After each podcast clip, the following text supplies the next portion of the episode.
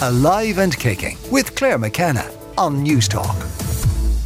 You can email the show aliveandkicking at newstalk.com or you can find me on Twitter and Instagram. I'm at Claire McKenna Presents. Coming up this morning, Keary Farm is a proposed mental health recovery centre which will build a community on site, allowing people to heal and integrate into a society away from a clinical setting.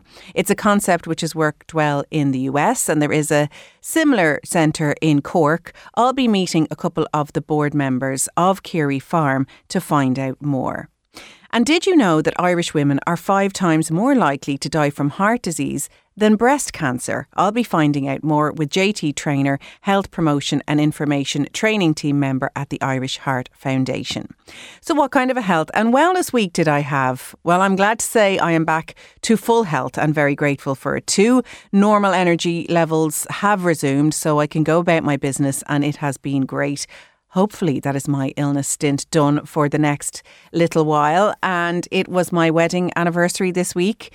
And I often think we forget what an important role our relationships play in our health. Now, all of them, our family, our friendships, our colleagues, and our romantic ones, they can lift us up, they can cause us stress, and ultimately go a long way to making up our lives and who we are within it. So, Obviously, this week, myself and my husband were reminiscing. We watched the wedding video, which I now have on my phone, and we were talking, of course, about various parts of the day. And we were thinking about the next day when we were driving home from our venue in Meath, and we got married in a place called the Mill House in Slane. And they have a bigger a hall now or a place for people to have guests. But at the time that we got married 14 years ago now, we had a marquee.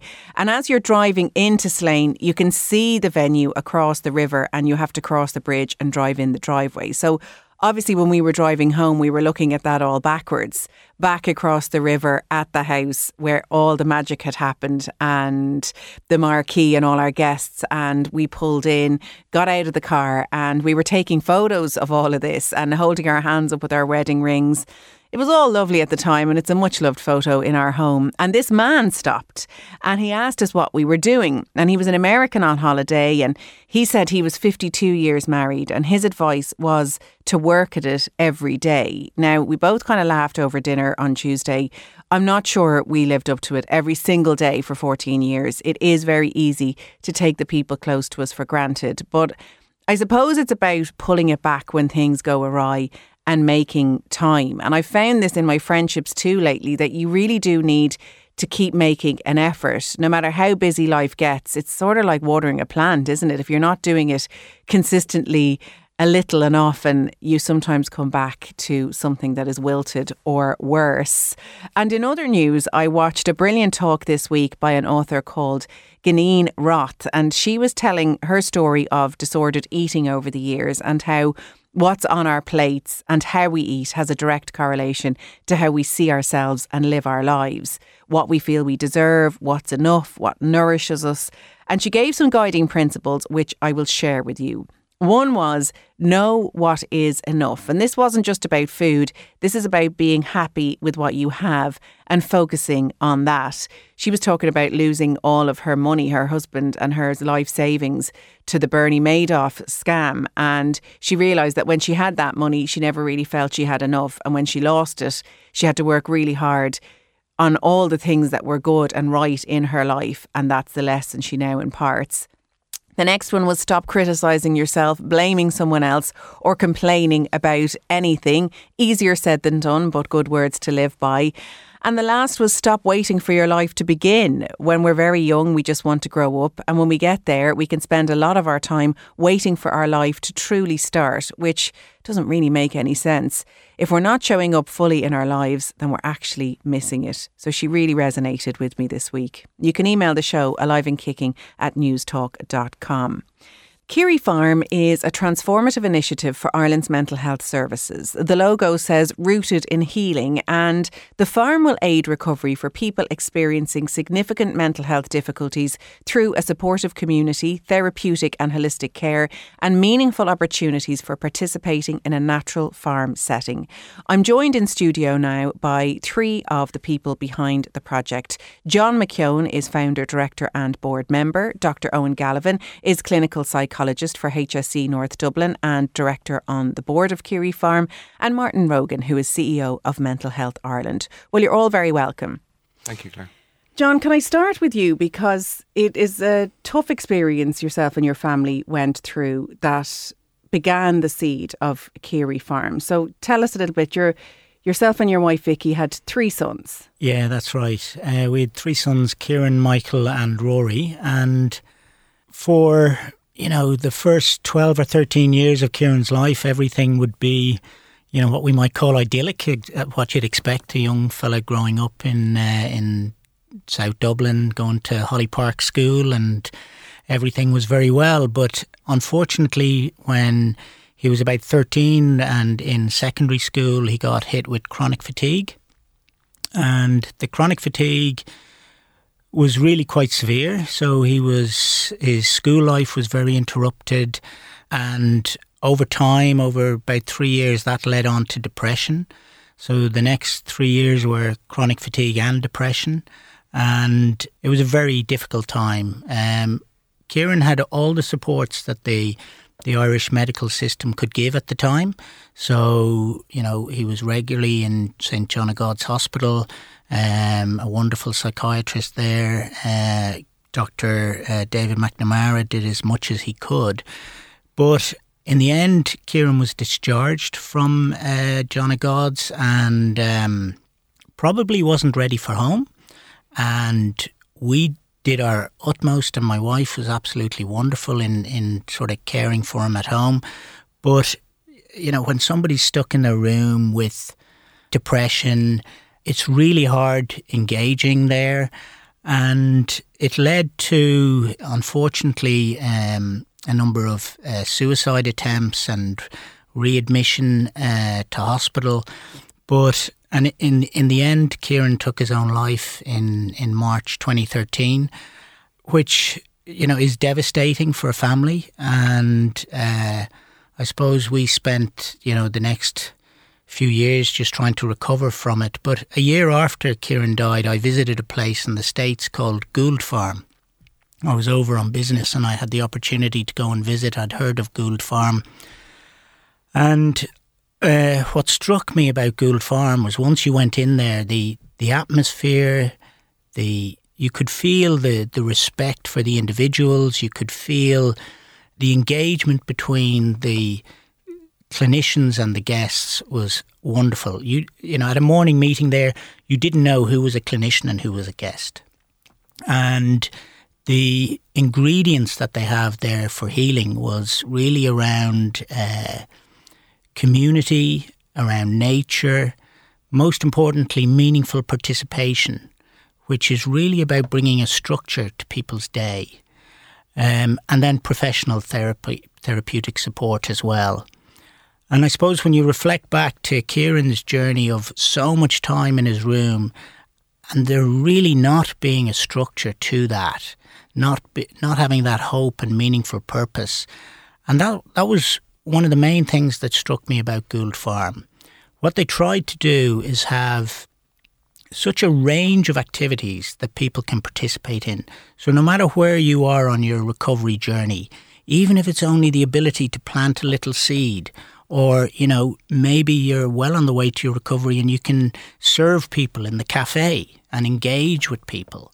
So they have that whole, the farm allows that ability for such a range of activities so I I wasn't that was a year after Kieran died. I was not ready to to do this sort of thing. So I worked on for another uh, four years until my youngest uh, boy Rory was eighteen. And when he was eighteen, then I I uh, I quit my work and uh, went to Trinity to do a psychology conversion course, which was really an opportunity for me to process my own grief. So I was a 50 year old in Trinity and uh, all these young students doing psychology and they were very happy to have a dad in the corner. They, they were very helpful to me. Um, and that was a wonderful time. But after, after doing that, myself and my wife, we walked uh, the Camino and on that journey, I, I really thought about what do I want to do with the next phase of my life. I'd worked 30 years in, you know, professional roles in different organizations. And I just thought it would be wonderful to at least try and bring Gould Farm to Ireland. If we could have one facility like that in Ireland that uh, is really professionally set up, I think in business you look around the world and you try and take the best and bring it and copy paste it in. And that's really what we've tried to do here is together with Owen we've looked around the world at facilities from Australia to Norway to America. And we're trying to bring those best ingredients into Keary Farm so that in Ireland we have this step down facility from psychiatric hospital where it really gives people the best opportunity to build their own recovery with respect, with agency, um, rebuilding self esteem, and allowing them, you know, hopefully to go on and flourish. Well, firstly, I'm sorry that Kieran went through what he did and your family. Um, but what really struck me about what you said was that he received all the treatment that he could and had the full support, obviously, of a, a loving family. But it's the bridge that was missing that bridge between the hospital treatment and coming back to, in inverted commas, normal life and to go from a hospital to your bedroom and it to be all on you to then re-emerge out into society after a huge. Chapter, a huge trauma almost in your life in a very difficult period. This is where the farm makes so much sense. It is. It is that bridge from acute to care in the community. And how do you bridge that gap? Because some people just aren't ready for that gap and you need supports along the way. And, you know, hopefully in time in Ireland, care in the community will be able to do all of that. But there's huge gaps in the services at the moment. Um, Martin will speak better to that than me. But yeah, it is bridging that. And it's also, you know, and it's it's a hard one to say because I do I do have huge respect for everybody in the system that tried to help Kieran. But the culture of the system then, and in many ways now, is this biomedical focus. And it is about tablets being the solution for mental illness. And we need to go beyond that. You know, the government's own policy talks about the biopsychosocial model. The bio is, is the medication, but very importantly, the psycho is all of the professional therapies. And alongside that is the social, and that's about bringing this meaningful participation, rebuilding self esteem, rebuilding hope and purpose into people's lives. And if you're sitting in a psychiatric hospital, there's a lot of waiting, there's a lot of hanging around. The, structure and the environment doesn't allow this meaningful participation. So that's what we're trying to bring with Keary Farm. It's bringing three legs to that stool, recognizing there are times where medication is important. But alongside that, you need this other leg of the stool, which is lots of that professional therapy and the third leg is rebuilding these social um, skills, self esteem, hope, and, and skills so that they have the confidence to go back into life. Can I bring Martin Rogan in, CEO of, of Mental Health Ireland? What are the, the, the gaps uh, at the moment with how we handle mental health? Well, I think there, there are significant gaps, there's no doubt about that. I suppose in Ireland, where we've had in the past a huge mental health service. In, in 1950, for example, in Ireland, we held a world record for hospitalisation. Uh, almost 1% of our population spent many, many years, as John has described, in sometimes very bleak, cheap, and cheerless old hospitals. There's been a lot of progress made since that. There's far better service in the community now, for example, but the services are still very under resourced. And like as John has said, that very fundamental piece of good care is where an individual gets to spend time with a professional and re engages back into the community. So, coming back from hospital is always a challenge, even for people who've been, you know, in, in a surgical uh, admission to hospital. Coming home can be difficult. But if your confidence has been damaged or knocked, or if you're a little bit off grid, how do you reconnect and how do you regather yourself? And I suppose at Mental Health Ireland in our work, what we do is we work with people in co-production. So we, we recognise the expertise of lived experience. And John has described really eloquently there in terms of the sense of agency where the individual makes her own decisions and moves at her own pace. And I think the beauty of a model like Keary Farm, and it's some of these very elegant, simple ideas, but it's very powerful for that, is that it respects the individual, saying, you know, at what pace can you move? Um, and it doesn't, you know, step aside. It's not an alternate model. It's a complementary model. It enhances what you know medications and therapies can do, but actually brings that a stage further. I suppose the other great beauty of it too is that it's in a natural setting. And I suppose we're an agricultural country, but our, our natural habitat is to be out in the air, in the field, growing our own food, um, and literally becoming grounded and an opportunity to do that. And while you, you rebuild your confidence, you rebuild your ability to socialise and, and form networks and friendships, which are absolutely essential. We know that an adult who has three friends can have the readmission rate to hospital. So if you have three friends who aren't necessarily fellow service users or professionals, um, you've got a network, a supportive network that's there for you, affirms you, and that you actually can contribute to. And, and that's a really important part of the, the, the Farm uh, ethos as well. It's about recognising the value of the individual, the importance of the individual, and, and moving at the pace that, that they're comfortable with.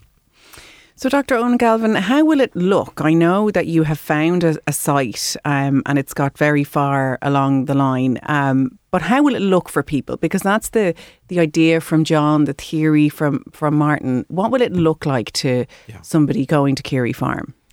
So we've bought a farm. The charity has bought a farm, and we have plans laid out for being able to accommodate up to forty people in eight eight different houses with two large community buildings and the expectation is that people will stay somewhere between three or six months. That's still kind of we're holding that likely, but that's the kind of territory we're thinking of. Um, and a, a, day in the life will be very different depending on where people are on their journey. Uh, so people will have opportunities to engage in a variety of therapies. So there'll be social workers, psychotherapists, psychologists, psychiatrists, nurses, the full range of mental health care professionals will be there.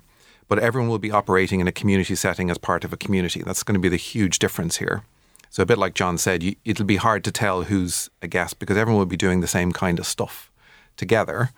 So that's that's really important to to bring down the sense of stigma and othering of people with mental health problems, which, as you know, is a kind of a, an issue in Ireland. You know, this idea that people are frightening or um, we should be worried about them.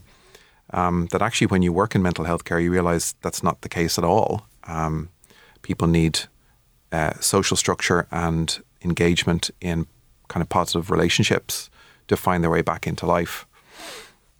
So, uh, uh, you know, a day in the life w- would involve attending meetings, uh, working on the farm, cooking together, cleaning together, um, working on keeping the community going together. And that togetherness part of things is a really important ingredient. If you feel like you're part of something, um, it gives a sense of purpose and meaning to your day and to your life. And contribution can be small or it can be very significant um, or small and significant, depending on where you are in your journey. Um, so I guess that's what the the experience would be very different. When people do come out of psychiatric hospital, there's often very little uh, options for them in terms of support. There are some supports there, and the people who work in various supports around the country do the best they can, but it's really limited. So we end up with this um, re-referral rate back into psychiatric care of a, you know, it's over two thirds of people of admissions are readmissions. In other words, people are coming out of hospital uh, after a relatively short period of time, um, usually at a very high threshold of difficulty. So they're in, you know, really struggling. Um, but because the system's under so much pressure, the time available to spend in them is very short sometimes. So they, they're put back into the care in the community, which is very limited, and end up kind of back in, in the hospital setting, often within weeks or months, which is really, really corrosive on people. It's very, very eroding. If you can imagine how difficult that is to have gone through acute an acute episode, being in an acute psychiatric hospital, which can be very challenging, uh, and then going back into a home life that is, for, with the best will in the world, there aren't the supports there to support you, and people kind of deteriorate again to a point where they need readmission. That that cycle is really corrosive on people. So we're not really able to give people the opportunity to move progressively along their journey to to get their kind of ground under them. So one of the key parts of Keary Farm will be what we're calling transitions. This idea of moving from uh, being in an institutional setting into a community setting and then back into your life.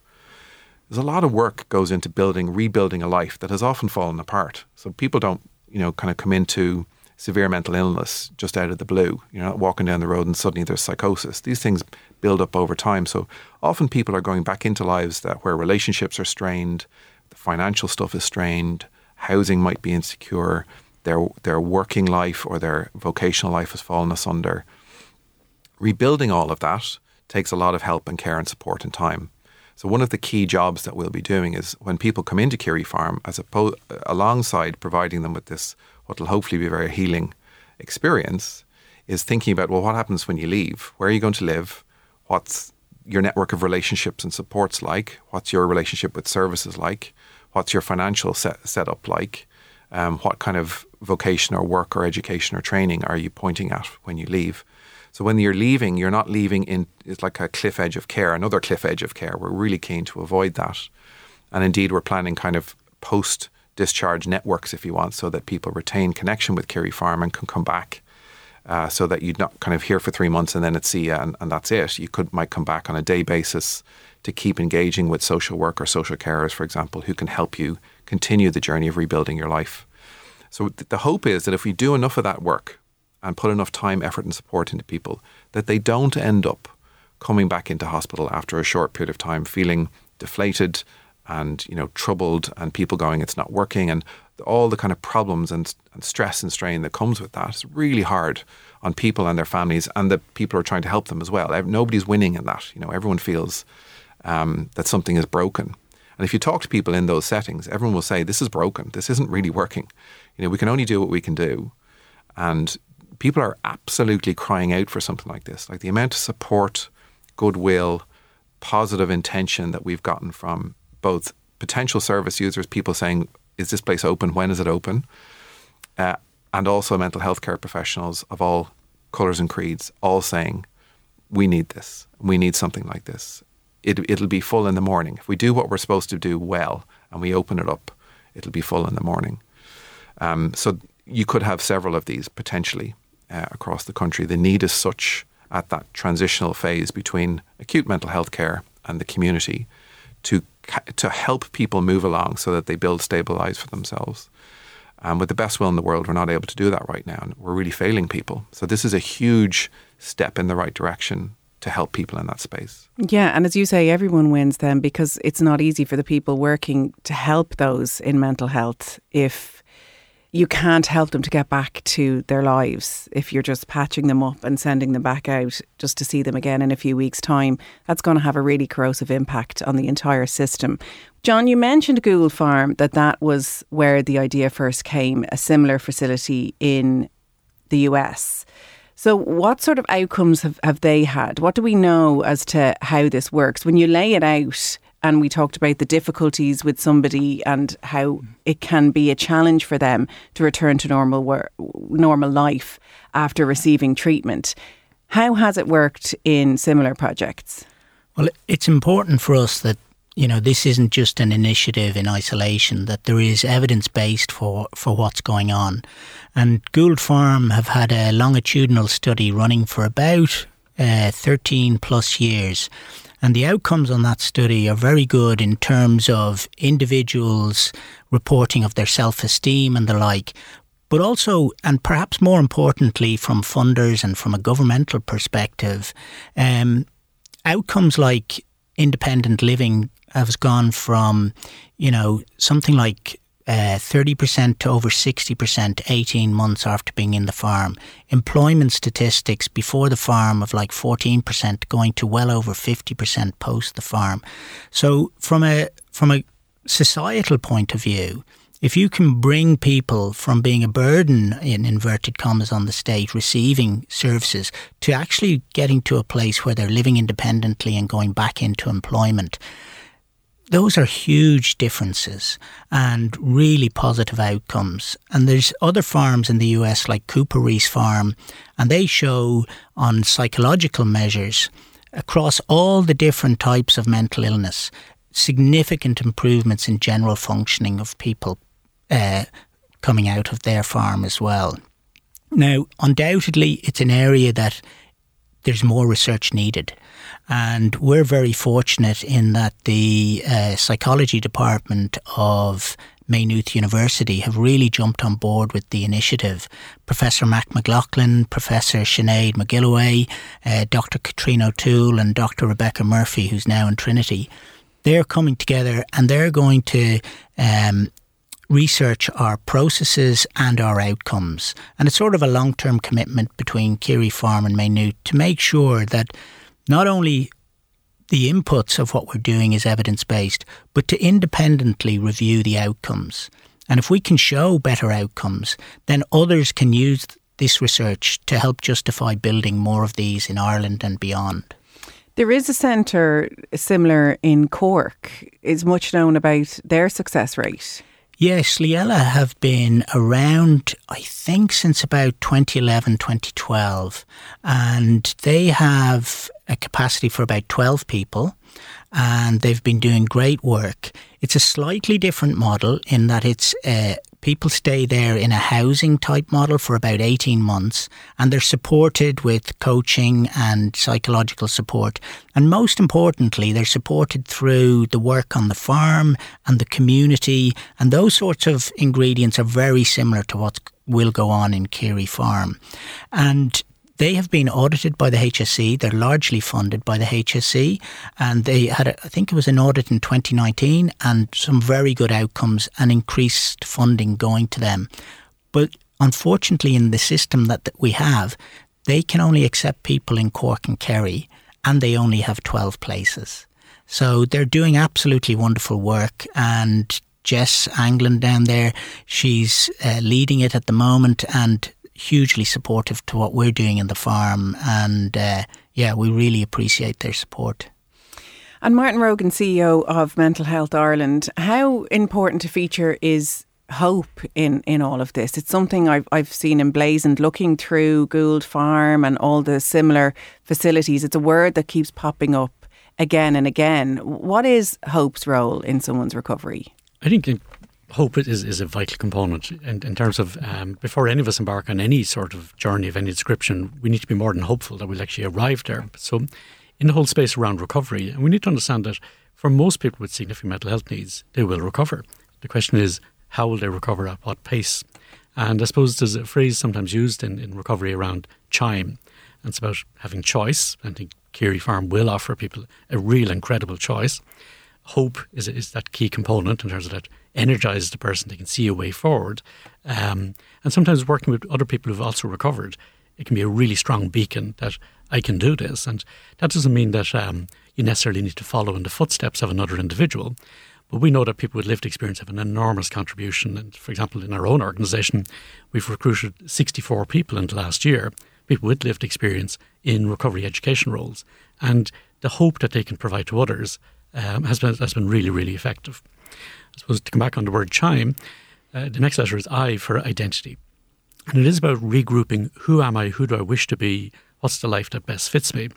And I think when John spoken there, there about outcomes, one of the, the key outcomes is that you come out, that you actually have an opportunity to rejoin the traffic, that you don't retreat into a space, um, but that you regather your confidence, new skills, new relationships, new friendships, but you move forward and onwards and outwards.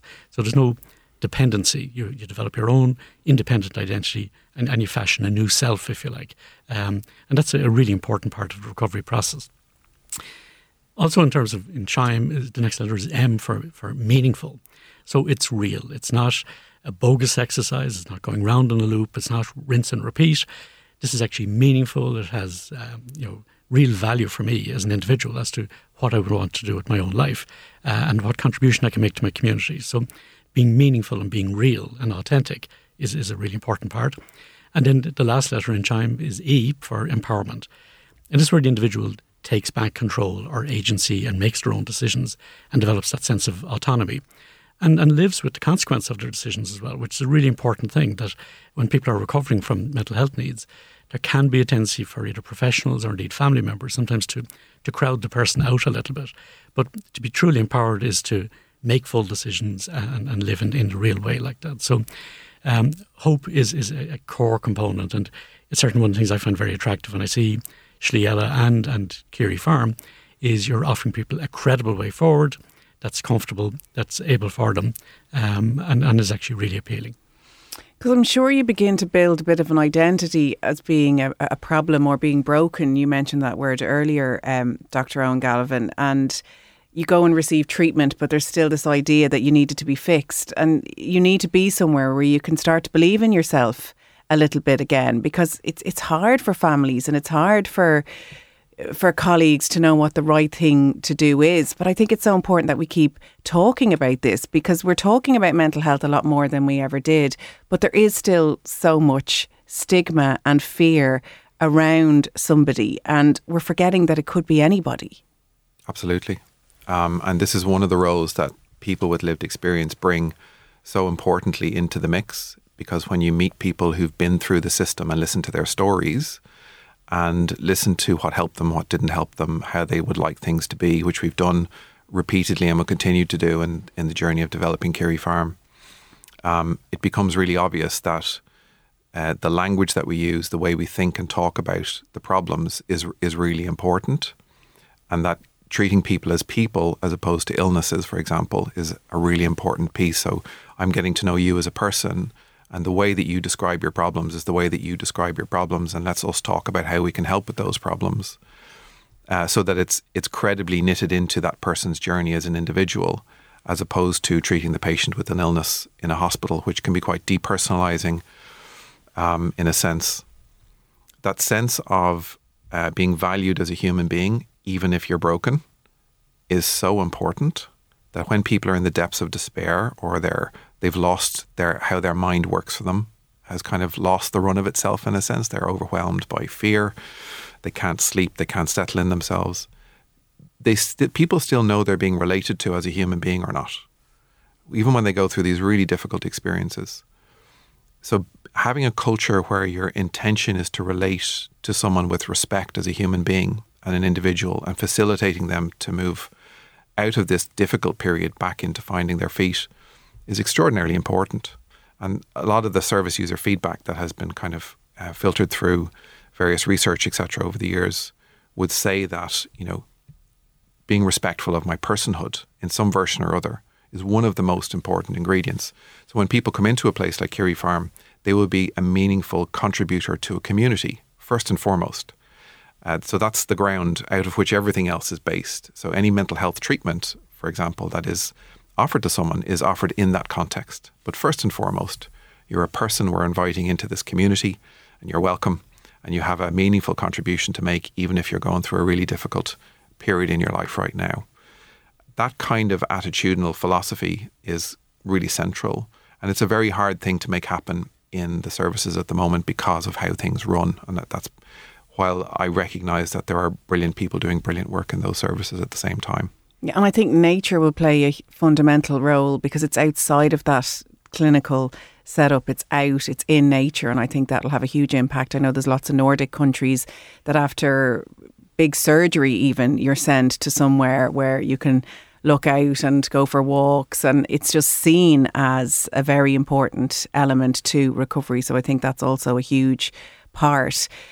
It sounds like a very special project and a very special place. You have run into a couple of stumbling blocks with, with planning that you're are, that are being worked through at the moment, but you're confident by 2024 Kyrie Farm will be a reality.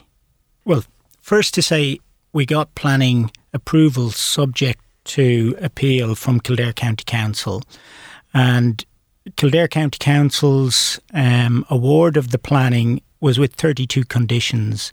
So they've put huge thinking and effort into ensuring that what happens at Kyrie Farm is built in an, in a way appropriate to the farm setting. Um, unfortunately, that was appealed to An Bord Pleanála. Now, with An Bord Pleanála, we don't know how long it'll take. Or originally, we were due to have a decision by the end of August. We recently received a letter to say that that decision will now be by the 16th of November. So we hope to get a positive answer from An Bord Pleanála by the 16th of November, but we don't know. Uh, sometimes these things can be extended for many, many months. So it's impossible for us to say when. Our best guess is after we get approval from An Bord Pleanála, we then have to raise the funding and then we have to do the build. The build is about 12 to 15 months. So the optimistic view would be two years after we get approval, we'll have it built and ready to go. So if we got planning by the end of this year, we in the optimistic scenario, we'd be ready to go at the end of 24, at the very start of 25. So we do have to raise a significant amount of money. Uh, we've raised about two million so far, just over two million, and um, yeah, it's you know we've shown you the designs there. We've to build eight houses, a community building, a farm shop, a cafe. There's a significant uh, funding uh, raising that we need to do, and we're doing that through engaging with philanthropy. Um, looking at things like the immigrant investor scheme, uh, looking at government funding, so donations from the public, all of these things will help us to get it built. Well, you know, it is something positive because I'm sure you come up against it at Mental Health Ireland all the time, Martin. You know, this these long waiting lists that there's more need than there is supply, um, and that that is something that's really impacting on people's mental health. So to have a pod- positive project like this and to hear that it's in the works, I truly hope that we get to talk again when I come down to visit the farm and see it in action. If people want to find out more, pledge their interest and support, you can go to kyriefarm.ie. That's spelled K Y R I E farm.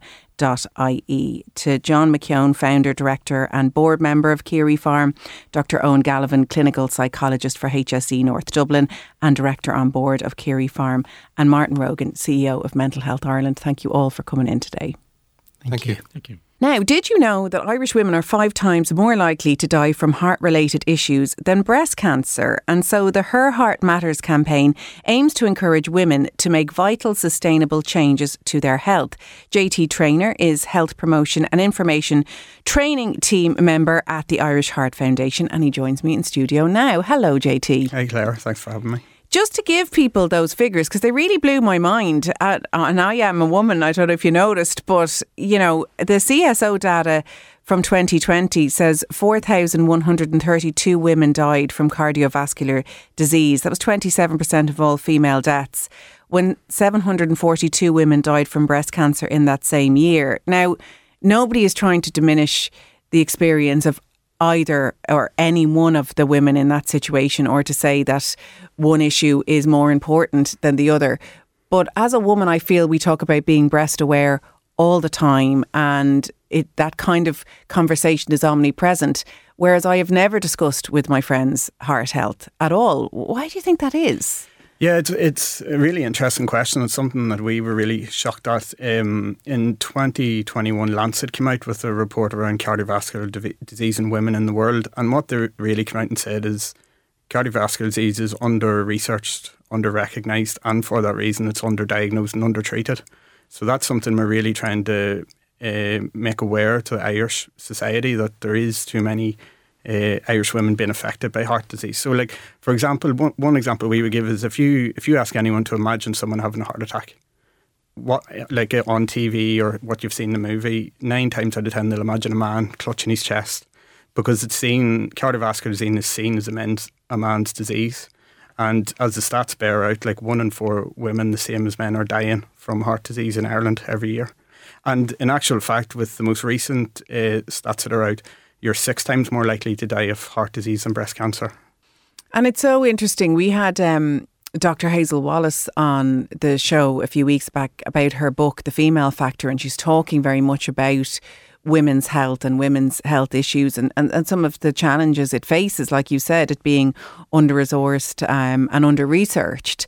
And she was saying that sometimes the issue can be that that stereotype we have that a woman who presents with chest pains is obvious is often associated with anxiety or that she is hysterical, whereas a man will instantly be hooked up to the ECG and, and, and checked straight away. Um, and I suppose we're starting to talk about these things more and break down these barriers a little bit more. And the stereotypes are changing because another factor that's put into it is that often women are the caregivers. So they just trudge on before they actually end up and reach for help because they're busy. And I, I think that's starting to change as well because men are, are caregiving just as much as women now. So it's about time we started to change the conversation. Exactly. It's given them, it's allowing women allowing themselves to like, give themselves time to look after themselves. So, like, one one uh, tagline we've had during this campaign is like self care isn't selfish. Like, the, uh, we used a lot of focus groups uh, running up to the Her Heart Matters campaign, and that's a real message that came out with women in their 40s and 50s that they felt they didn't have the time to spend on themselves. And it's something I can reflect in my, like when I look at my own family, my mother, she spent her younger years raising me and my siblings. Then she had older aunts that she was spending time uh, looking after, and now she's got grandchildren. And she's like, and we're always trying to emphasize with her, like, you need to take time for yourself here and look after yourself. Um, so it's it's definitely a message that we're trying to get through, and it is becoming easier.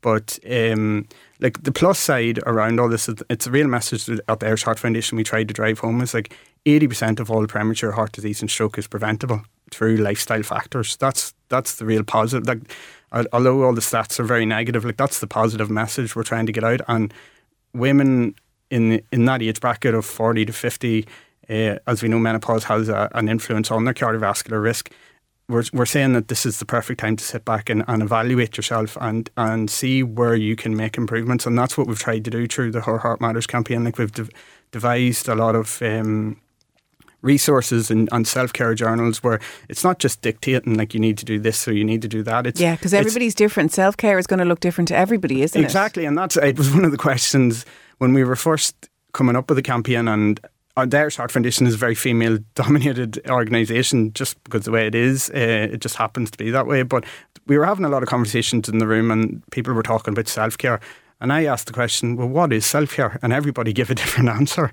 And it's it, that's the, the, the point. Like, we want to we want people to sit down and look at their own lifestyle and see where they can make the gains. These like these eighty percent lifestyle changes, they're not massive changes in your in in your diet or physical activity. Sometimes yeah. it's just the smallest. Uh, You're not transforming everything no. all at once. They're very small little investments, investments in yourself. Yeah, yeah, exactly. And it's it's it's assessing yourself and seeing where can I make these small benefits, and because we are this the people we're talking about are very time poor in terms of uh, so the, it's it's making making it accessible to them, seeing where they can make the changes, and then helping them along the path of setting goals and maintaining those goals. So, what is some of the advice then around some of the things to keep your heart healthy? Well, it's in in general you have so in in terms of cardiovascular disease you have uh, two types of risk factors. You have modifiable and non-modifiable, or changeable and non-changeable. The non-changeable uh, factors are things like age, gender. So as we get older, the risk goes up. But the non or the the changeable factors are the ones we really focus on. So that's things like blood pressure, um, your cholesterol levels, so linking into a healthy diet, physical inactivity, uh, smoking is another one, alcohol consumption. So these are the real things that by making small tweaks, they can make huge differences. So, where would you suggest someone start? So, say we're looking at, I always think when the word diet comes in, people think they need to start restricting and, you know, changing everything and there'll be no more joy left in their life. And that's not true. Would a good place to start be if you are time poor and you've been eating a lot of convenience food because your life is busy, if you start with cooking one meal a week, start there and exactly. stock up your freezer. Do it big in bulk, stock up your freezer, eat it once that night, and then you start to build. So at least once or twice a week, you're eating a home cooked meal. Exactly. Yeah, and like the, the messaging is very. Uh, it's the same theme along many many health messages in, in in the country. Like this is a conversation I have numerous times a week with with people. It's it's not about depriving yourself. Sometimes adding something in can give you as much benefit as taking something away. So, as simple as uh, adding one piece of fruit. If, if if you're someone who doesn't eat any fruit in the day, even adding one piece of fruit can help towards reducing your blood pressure. Adding a handful of nuts a day, it's the same as. Uh, like it's shown that the increase of fibre and healthy fats that can that can lower your cholesterol over time. Doing small, consistent things. That's why I would encourage people uh, that I work with to have a bag of mixed nuts or plain nuts in the house and just take them as if you would take a pill in the morning, take a handful in the morning, and that will over time, over the course of six, as again, we're talking about small sustainable changes. That's something that you can enact and maintain for a long period of time, and it will yield benefits in the long run. And it's a mindset shift, isn't it? You're doing something to nourish yourself and mind yourself. Exactly. I think we get so lost. It's it's one of my biggest things I bash on about on this show is that we get so caught up in punishing ourselves and restricting ourselves all in the pursuit of health. And that's not what health is. I love that you're saying that. That something we add yeah. in can actually bring us joy. And, and that is essentially. Yeah, it's a health. real phenomenon. It's like something I was looking at recently, like the negative bias, where we could do 10 things right. And then you might have a takeaway on a Saturday and you Throw your it- hat at it. Throw your hat at it. Yeah. That's it. And the, as you, uh, like as I often say, you throw the baby out with the bathwater. Yeah. Um. So it, it yeah, it's more. It's like uh, setting those small achievable goals and then uh, ex- or acknowledging to yourself that you've done them and and and we give it time to to see the benefits and yield. And uh, another thing I always like to say to patients is. Like a, a rising tide lifts all boats. So if you can get one thing right, it's like we know if you start eating better, you you will inherently feel better to exercise more, or your sleep will improve. Or if you start getting a little bit more physical activity, your sleep will improve, and you'll feel more rested, and then maybe your your eating habits will improve. So it's not we're we're very conscious. Uh, in the, the health function team is that we don't want to dictate to people you need to do this, and this is where the the journal on the website we've designed really goes, comes in with letting giving someone this the space and the time to assess where they are at the moment, and then let them make the choice. Okay, what can I, what can I uh, move on here? What can I make a change on? And I have been resistant to journaling myself because it's something that's been, you know, spoken about in health and wellness all the time. And I really questioned why I was because I think we all know if we plan a weekend away somewhere, if you've done a bit of research first and thought, well, that'd be a good place to go and there's a nice mm-hmm. restaurant to eat in, that you're probably going to have a better experience than if you just amble your way through. Now, some people prefer that.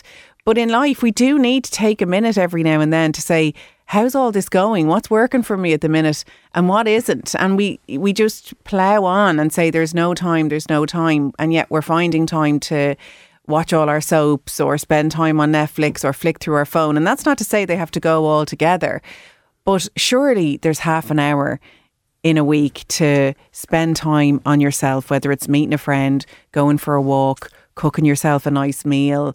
As we said, self care is going to be different for everybody.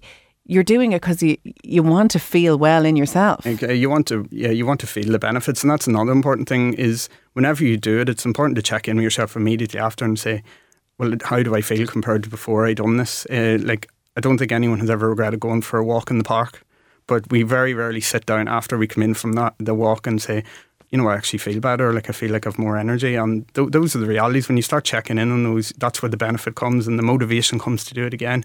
Um, and in terms of the behaviours, that, uh, that's another thing we've built into our journal. It's it's understanding your ha- like trying to look at your habit loop. So what triggers a certain behaviour, and and how then if you can understand what triggers a behaviour, you can understand well how can I mitigate that? How, what can I do in, in terms of is it in is it a case of I'm working late three nights a week and I end up just picking up a frozen pizza in the evening, which is there's nothing wrong with that. But if if it's a case of you could have healthier options bought in at the weekend, that it's in the house when you get home, you've you've mitigated some of that uh, issue. You've cut out a little bit of unhealthy fats. You've cut out a little bit of salt that you're taking in on a weekly basis. Yeah, and I mean, it was a big revelation for me. Everyone talks about podcasts now, and podcasts can be a great way to learn and light up and you know light yourself up and find out new information i stick one on and get a bit of cooking done on a sunday and then i'm kind of set up for the week. Yeah. i don't do it every sunday and i think it's really important. That growth isn't linear. Some mm. weeks we have a, a good week a great week the next week we fall off then we get back on. Everybody is absolutely the same and just ultimately doing their best. But without taking that time to assess where you're at you don't see the gaps and you don't see the positive steps you could make onto how you feel. You have a webinar on uh, the 29th. Um, lots of health professionals are going to be speaking and lots of people with lived experience. It's called Her Heart Matters. Let's talk about menopause. Where can people find out more about this and everything you've mentioned so far? So again, if they go to the uh, irishheart.ie and we have our campaign page, Her Heart Matters, and you can sign up for the, the webinar there. So the 29th of September is World Heart Day, so we're really excited about about this webinar. And as you say, it's bringing some health professionals like Dr. Deirdre Lundy, from the, who is the clinical lead of menopause in the maternity Irish Maternity Hospital, who's a real tour de force on, on the topic around menopause and heart disease. And uh, then we have like some people with uh, lived experience. Again, we're not looking. It's not a webinar in terms of uh, we're looking to dictate. It's more of a conversation of women around a table about their experiences. I love this approach. And, and what is the connection? Do women in their 40s, 50s, and beyond need to start thinking about their heart health or acting differently? Yeah, so we are we're approaching a as uh, this is an annual campaign. We we're we're doing a multi-annual campaign around women's heart health in the coming years. But this year we've really focused into that age of forty and fifty, primarily around the menopause. Because, and this was again, as, as you'd expect, I didn't have much experience around menopause when we started researching the campaign, but women's risk of heart disease increase as they enter menopause and and then as they leave leave the other side, and it's basically around uh, to do with their estrogen. So their estrogen has a protective element to your blood vessels. So it keeps your blood fe- vessels flexible and it keeps your your bad cholesterol low. And as your estrogen begins to decrease as you enter menopause, and then as you exit it, you have no estrogen. Your your risk fa- your risk of heart disease and stroke actually um, becomes the same as men's. So you and that's where the the inequality sort of comes by. So I was actually shocked when you think about it. Like a third of, of a woman's life is spent majority is spent after menopause. And so it's a long period of time where you're not you, you you may think you have that protective element of to heart disease and stroke, but you actually don't. So that's why we're really trying to focus in on 40 or 50 year olds and to really let get them to assess their heart health and see what changes they can make now. Give us that website again. Uh, IrishHeart.ie and the campaign page is Her Heart Matters. Well, I think it's incredible, and I've learned a lot. And as a woman in her 40s, it sounds like it was information I should have known beforehand. JT Trainer, health promotion and information training team member at the Irish Heart Foundation. Thank you so much for coming Thanks on. very much, Claire. So that's it for Live and Kicking for this week. My thanks to my producer Aidan McKelvey and Hugo De Silva, who was on sound. And thanks as ever to you for listening and to all my guests. I will see you next week. Alive and Kicking with Claire McKenna, Sunday morning at 8 on Newstalk.